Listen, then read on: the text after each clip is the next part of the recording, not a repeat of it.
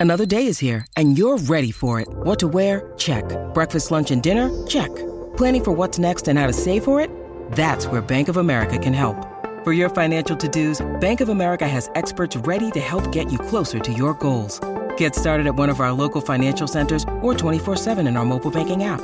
Find a location near you at bankofamerica.com slash talk to us. What would you like the power to do? Mobile banking requires downloading the app and is only available for select devices. Message and data rates may apply. Bank of America and a member FDIC.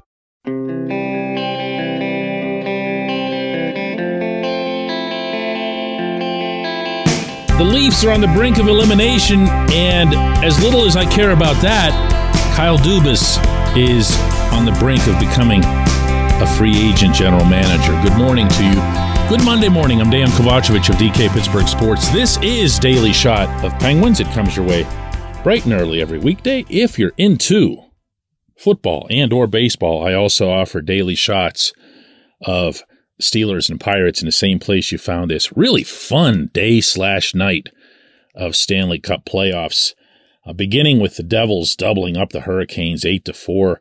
Whatever it was that Carolina was doing to slow down hockey's fastest team, it sure didn't hold up. Uh, Jack Hughes and everybody had themselves a big, big day up in Newark. In Seattle, the Kraken similarly ran up the score on the Stars and Jake Oettinger seven to two. Uh, that game wasn't even as close as that score makes it sound. Uh, the Kraken just dominated from start to finish. But the game that was probably of the greatest interest, if only because the Leafs and their following and the Canadian media make that franchise. Uh, how do I put this?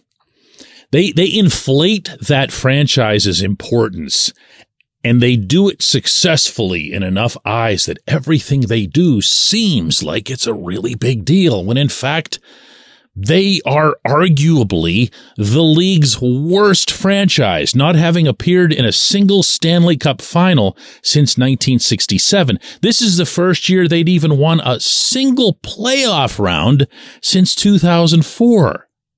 But oh, it's the Leafs, it's the Leafs and all their players are treated as if they're larger than life. And there's 12 statues outside Scotiabank Arena. I'm not kidding you. I counted them when I was there this winter. They're right next to each other. There's 12 of them.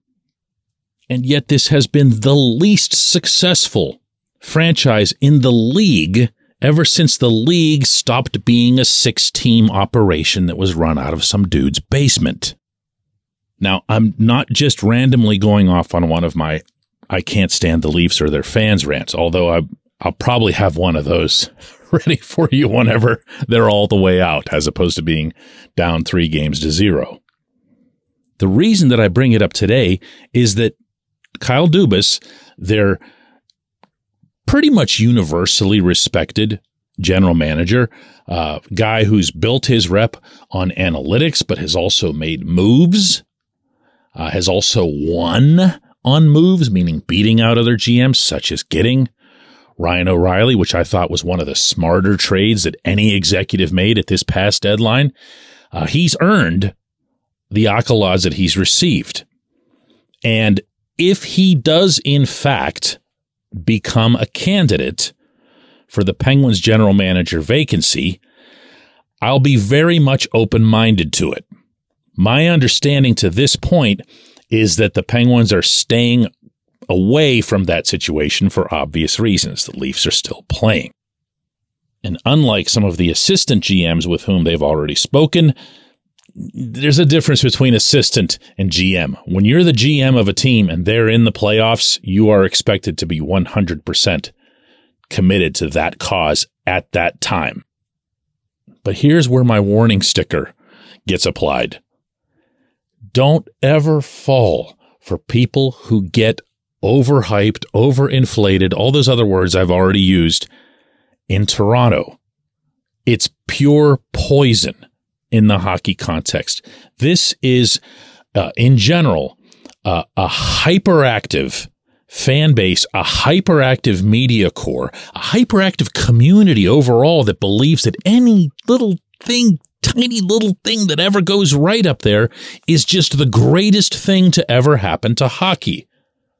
I always bring this up, and I'm not sure why, because it's such a random example. But if you go back quite a few years when Alexei Kovalev might have been the most talented player in the NHL, not suggesting Covey was the best, okay? He'd be the first to tell you he wasn't.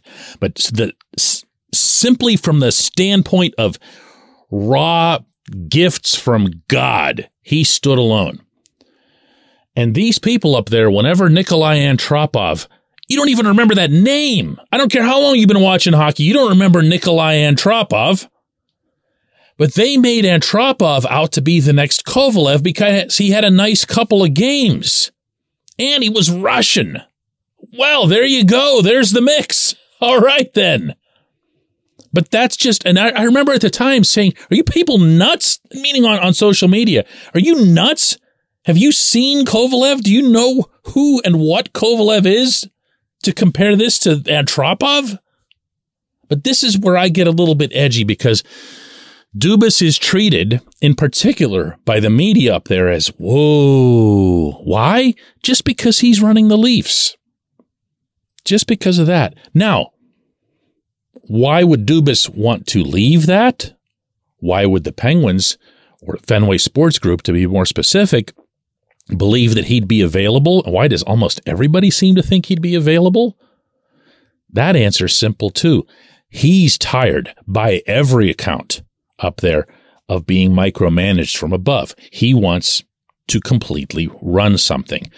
And my view is that when Dave Beeston, the FSG guy, who along with Kevin Acklin showed up for that press conference after Ron Hextall and Brian Burke were fired, when Beeston said that the Penguins were not sure yet if they would be getting a straight up GM who runs everything, or they'd be looking for a similar alignment like they had with Hextall and Burke, meaning a GM and some sort of president of hockey operations. That's now a fairly common thing, not just in hockey, but in sports. I think, getting a little conspiratorial here, that Beeston said that because the one guy who'd be in that position where he could make such a demand would be the only active GM who's in the apparent mix, and that would be Dubas. But my goodness, be very, very thorough. Be very, very certain that what he does wasn't just some sort of Toronto mythology. Really, really dig, really, really learn what this guy's all about and what part of both the good and the bad decisions in Toronto he had a hand in. For example, it's more than a little conspicuous that the Leafs went into this playoff without any significant goaltending. And I'd argue respectfully that the same would apply even if Matt Murray had been healthy because it's been a long, long time since Muzz has been himself the GM probably had something to do with that. Just some food for thought. When we come back, J1Q.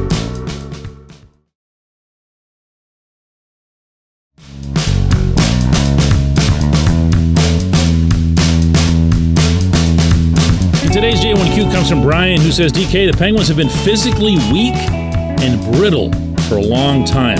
They also never learned to just shoot the puck at the net rather than standing around and waiting for the perfect lane or opportunity. Now, their speed is gone and their solid goaltenders are gone. So what's left? Sid and Gino can't win against five opposing players. Uh, you, you, you generalize there, Brian, and I, I see where your points are. You can take them all to a certain degree uh, for my taste, and I would agree with you.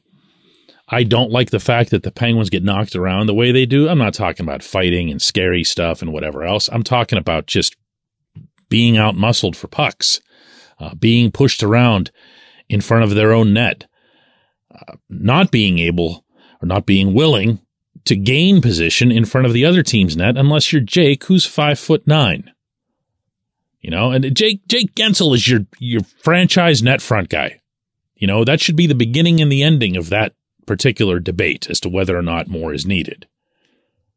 But this team, the idea that it's slow doesn't really apply for me. I, I, look at you know the speed that's generated by the top six on this team. Uh, Bryan Rust, something something was off with him this year. But Bryan Rust, when he's going, and I believe he'll be capable of it again, and maybe we'll find out that something had been bothering him over the summer.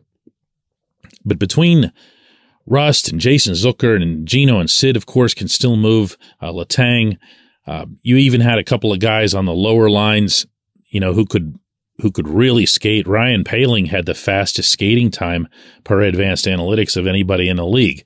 So I, am not trying to debunk your point. I'm just saying that that part gets overblown. They're old and slow, old and slow. They're actually not that slow. All right. They're definitely getting up there for, for age, but they're not slow. The rest of it, solid uh, goaltending is gone. Yeah, no question about that. There's a lot of work to be done, man.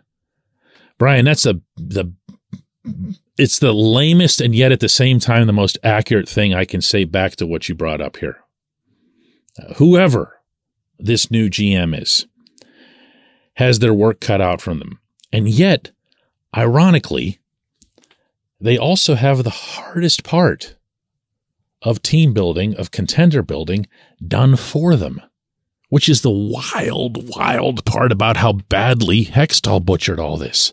All Hextall ever needed to do was to find a handful, and I mean no more than that, a handful of guts and blood grinders for the bottom six, and he'd have been fine. All he needed to do was to find a, a high quality 1A goaltender to both uh, take pressure off Tristan Jarry, but also to push him. You'll notice that Jarry would always find a way back into the lineup as soon as Casey DeSmith started playing better. Notice that? If there'd been that 1A around here from the beginning, maybe that would have been the case from the beginning. That's all Hextall needed to do. I could even live with the defense corps that he built in this context. But he didn't do that. This new GM has to rearrange the cap. He needs to formulate with Mike Sullivan an identity, the way this team wants to play, and not necessarily in Sully's uh, repetitive image, but in a way that the GM uh, sees hockey going in 2023. And then from there, unlike me and what I'm spitting out right now, they've got to make it work within what's realistic. And that's going to be a, it's a tall, tall task but I'll bring it up again. Why would Dubas want it? In Toronto, his hands were tied by his bosses. In Pittsburgh, his hands will be tied by his situation, in large part. Just something else to think about. I appreciate the question. I appreciate everyone listening to Daily Shot of Penguins, and we're probably only a couple of days away from Leafs Elimination Day, and we will all celebrate accordingly. Let's do it again tomorrow.